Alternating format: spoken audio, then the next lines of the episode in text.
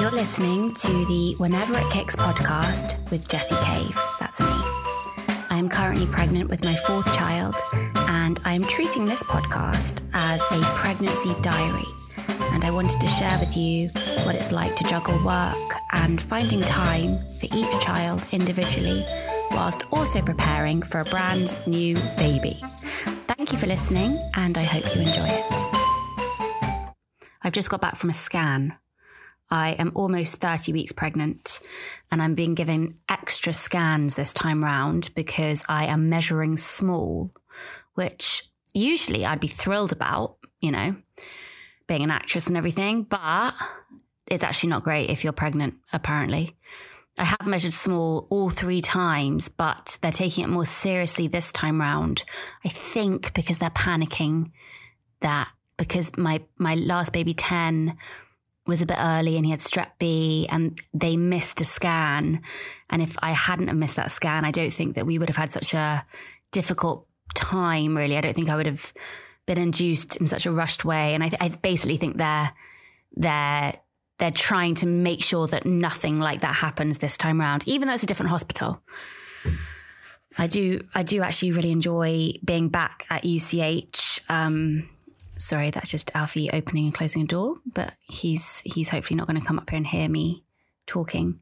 Um, yeah, I'm having I'm having this baby at UCH, so he'll be the third baby born there. Ten was born at Queen Charlotte in Hammersmith. And I'm really glad to have moved back to UCH. Not that Queen Charlotte's isn't great, but I will say that the first scan I had there, I did see a rat run out the building. And I don't know if it was actually out of the hospital, the rat coming out, but it was very close. It could have been. And that that terrified me so much that I never really trusted the hospital after that. So I moved back to UCH, UCLH, I don't know what it's called. Um, and I love the fact that it's in Euston. and every time I go to an appointment, I'm near Planet Organic. where everything is way too expensive to buy, but they do vegan croissants, which is great for nausea, nausea, nausea, which I did have quite a lot in the first trimester. So yeah, back at UCH, they're giving me extra scans and it was quite a stressful experience having the scan done today because it was heaving with people. It seems like everyone is having a baby right now. I don't know why. Um, and lots of usually you're only allowed in by yourself and then when you're actually called in for the scan you're allowed to call your boyfriend and, or you know husband partner whatever and they run to your room and they have to use their intelligence to find the right room. And i've always just been incredibly impressed that alfie has found the room as quickly as he has because i have seen a lot of um, women calling their people from outside the scan room be like, you have to go down this corridor, this corridor, or this corridor. Um, but maybe it's because we've been there before. But um, yeah, there were so many men there today. I don't know how they got in. They, they cheated the system and they got in and quite a few children were there, like toddlers, maybe even more than toddlers. And they obviously wanted to come with the dad and the mum to the scan, or the, the, the mum and dad didn't have anywhere to, to, to leave the child. And I completely understand childcare is a nightmare. It's really hard to find someone to look after your child for even just for an hour sometimes. But I was quite annoyed by these children. I'm sorry. Just because they were being very loud. And I, not that, I, I mean, yeah, again, I'm sorry to say this. I just thought it was quite insensitive to bring your child to a scan when a lot of these women maybe had, you know, scans are quite scary. They're stressful things, I think. They can be amazing things, but sometimes things don't go right and you get bad news or you're really worried about things or it's your first scan, you don't even know if you're actually pregnant and it's quite scary and to have a kid run around kind of who's obviously successfully been born and is here, I thought was a bit insensitive. Um, but maybe that's just because I was running low on sugar, which was then cured because I had to have a glucose blood test, a fast glucose test. I don't know what it, I don't know what it was, but you have to basically drink a glass of sugar, sugar water. Tastes like orange squash. At first, you think, "Oh, this is quite nice orange squash," but then you realize it's just is like pure sugar. And very quickly, I was dizzy and had to sit down, but no one would give me a seat because all the men were taking up the seats with their kids. And um, so when I had to lie down for the scan, I, I was really, really worried that I was going to fall asleep and start snoring. The sugar just done something to my body. I don't know why. I, it's not like I don't eat sugar, but um, yeah, so it was quite a stressful experience. And I think because I was there for an extra scan, so it wasn't one of the planned ones. So you usually have them at 12 weeks and 20 weeks. And I, I, I know I felt like I shouldn't have been there. And I thought I was just going to get told something awful. And Alfie couldn't be there. And I didn't want to, you know, take my mum, my sister. I thought oh, it's too, is you know, because I, I, would have had to bring a baby if I'd done that. Um, and so I thought, oh, I'll just go on my own. And it was weird. I think without him there, I'd never, now I realize, been at a scan without him there. I felt really odd. I felt like I couldn't quite enjoy it. Not the there to be enjoyed scans, but usually when you see the baby, there's this moment of like, oh my god! And you, you, I don't know, we've held hands or um, had this moment. Uh, well, I've maybe imagined the moment, but I didn't have that this time. It was very clinical and about the size of the torso and the size of the head and the heart and the the rate of blood flowing from here to here. And um, the baby's face was in was just was snuggled into my placenta, which sounds gross maybe to some people, but he wouldn't, he, she, he, she, he, she wouldn't move.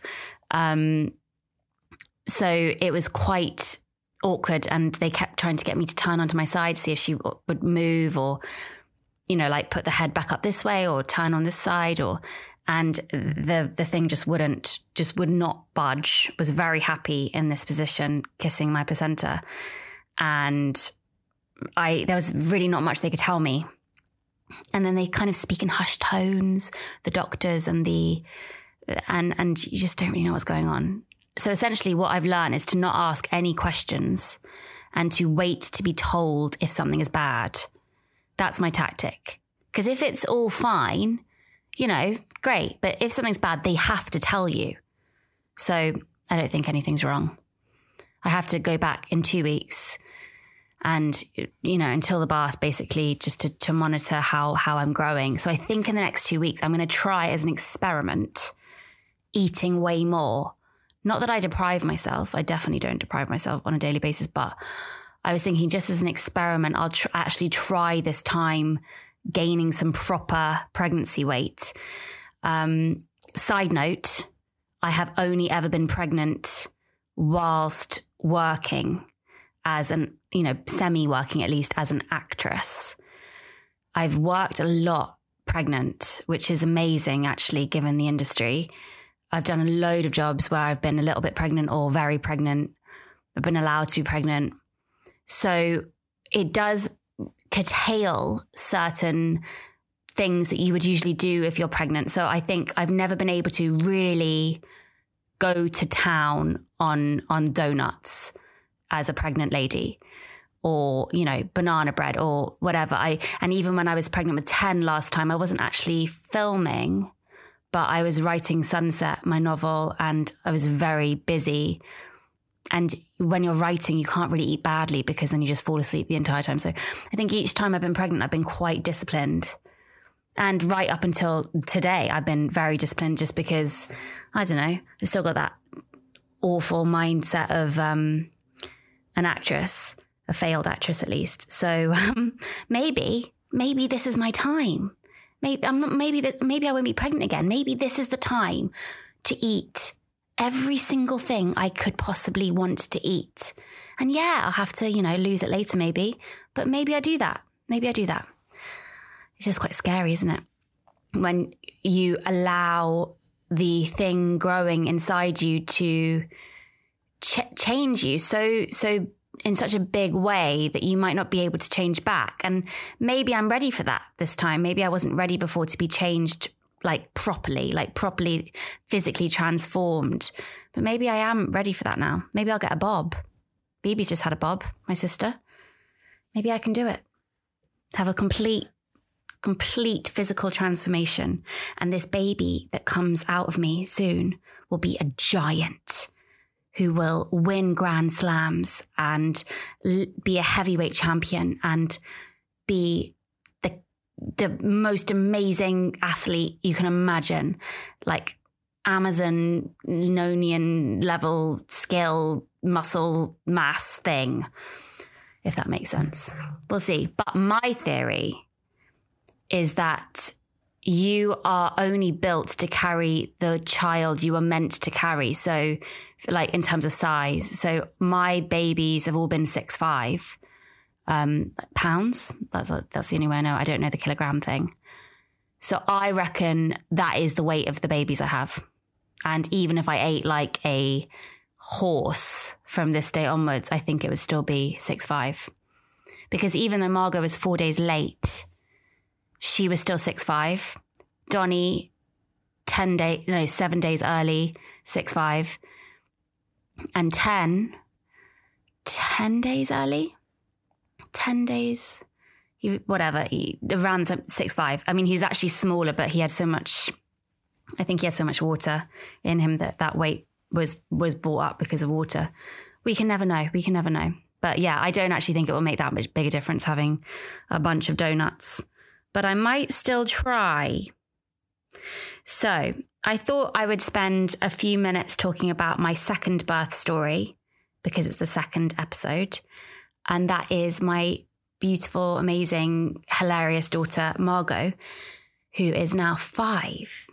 I can't believe she's five. She's so funny. And I honestly just, I, I have this weird I just I just adore her so much. And I think in, in, a really narcissistic way, also she's identical to me when I was that age. And I just kind of look at her and think, oh my God, is that what I was like? Is that what did I do this? And and I don't think I was nearly as cool as her. And I was definitely nowhere near as confident.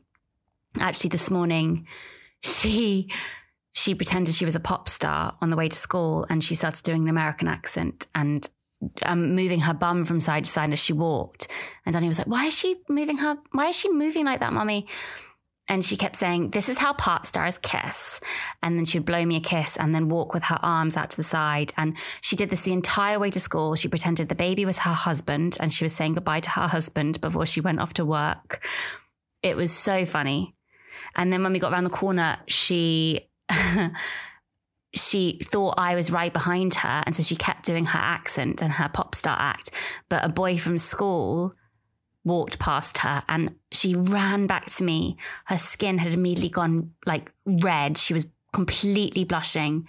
She was like, Mommy, I thought that was you, but it was Jack.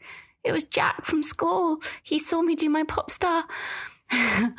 very, very funny. Anyway, she's been like that since she was born, really, just completely her own individual character. And actually looking back at her birth, I think, yeah, maybe there's something to be read into births and how they develop because she just she just was so ready to come out. Even though she was late, she I think she would happily stayed in there for a few more days. But at this point, I had really got uncomfortable. I was 40 plus four day, uh, you know, weeks days. Celebrity Big Brother was on, and it was that really stressful series where they were all really nasty to each other. And I remember every night watching it and getting really like having contractions because I was so tense watching this reality TV show, which is pathetic, but still. And it got to four days after, and you know how they say you shouldn't worry about you should you should you should worry if it reduces movement basically if it stops kicking so much or it changes and um, I've always been super paranoid about that and had to spend long periods of time when I haven't felt much movement, just trying to get the baby to kick by clapping or jumping or, you know, putting ice on my belly or whatever. But she hadn't really slowed down movement, but it got to the point where it was about 6 a.m. on a Tuesday morning. Was it Tuesday or Monday? Anyway, it doesn't matter. It really doesn't matter. And um, I was lying there in the morning and I was I was sure I was having some form of more regular contractions, but not enough to warrant going in at all. But I had noticed that she hadn't kicked in a while. And being paranoid, I immediately got Alfie up. I rang my mum, who lived nearby.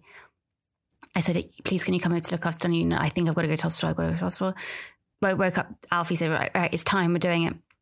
Got the bag, went in to UCH, and it was very quiet at this time in the morning, luckily, in the triage place. And I was taken in, they assessed me, everything was fine. But it was a trainee midwife who was a little bit, um, she wasn't very confident when she assessed me. And something happened where, for some reason, Margot's blood or heart rate spiked momentarily. And the midwife panicked and pulled the emergency cord. and so a doctor rushed in and said, What's happening? What's happening? And the midwife said, I don't know. I just thought that, you know, I basically, it, it was clear that she had made a mistake and the baby was actually fine.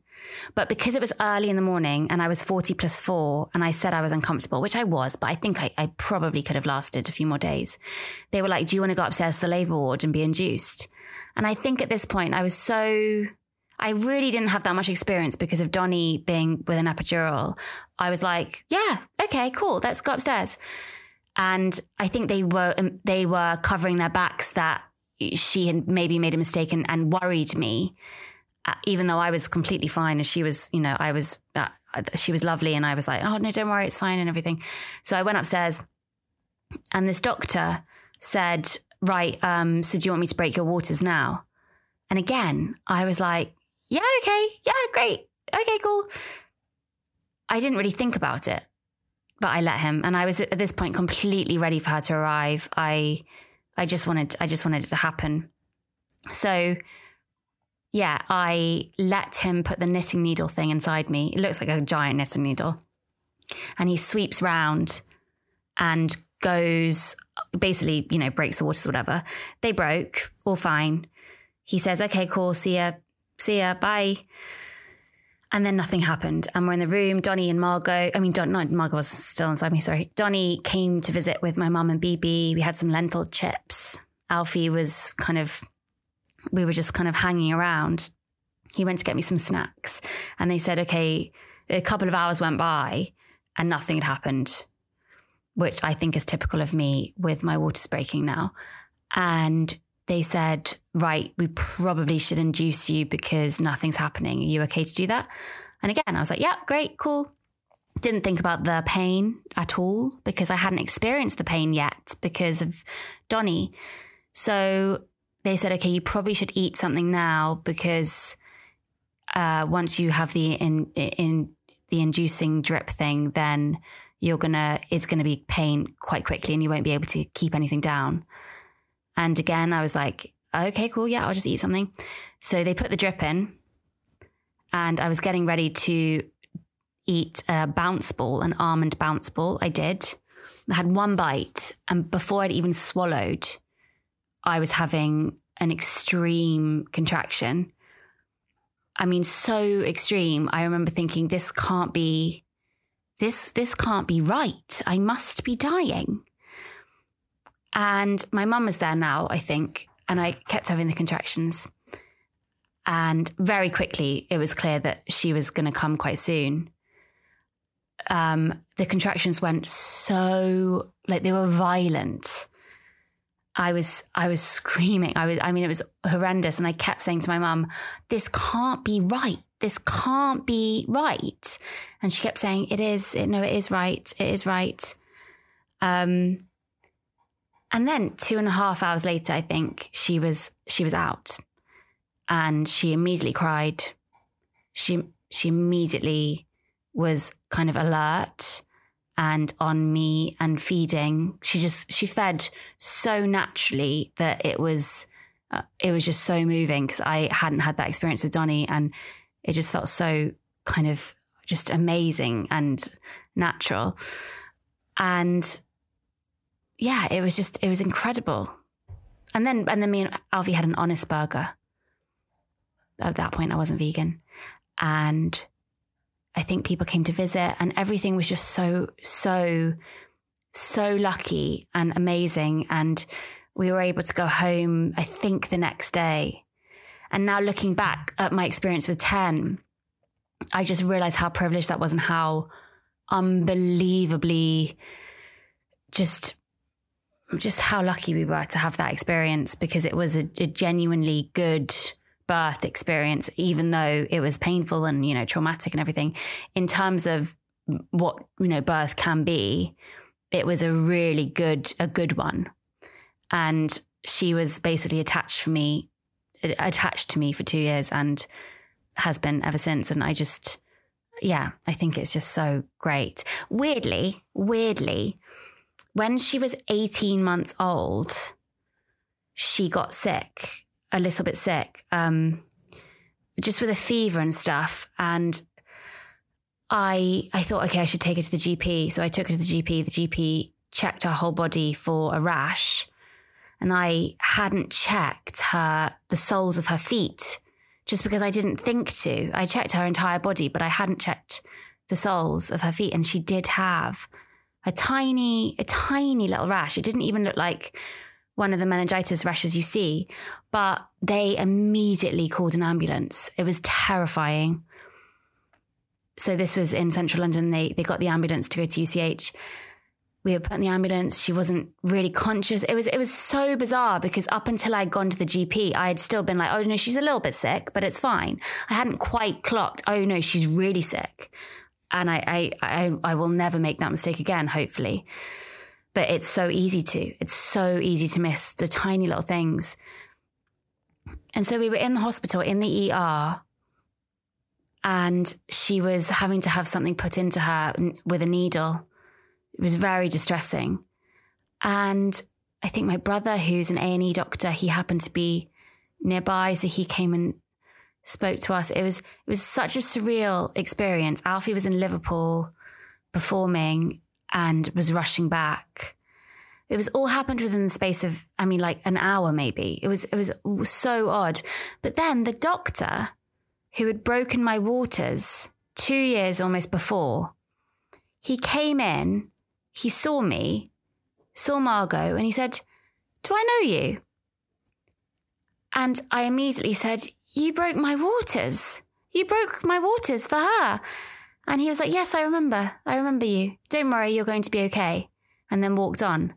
And honestly, I just think that was just the best moment. And this doctor I love, I just love him. I really want to see him again.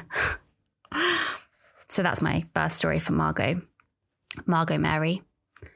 And I think that's all I'm going to say in this little little podcast today. I will be back for episode 3 where I'll talk about the entirety of my experience with 10 and the pregnancy and the strep B scare and the trauma of his birth and um, yeah, it, w- it should be a fun one. so thank you very much for listening. And if you are pregnant or you are wanting to be pregnant or you've got a new baby or got kids, I am sending lots of love to you because, yeah, it's hard, but it's also just so amazing. And I hope that um, everything is going well right now for you. Lots of love. Bye.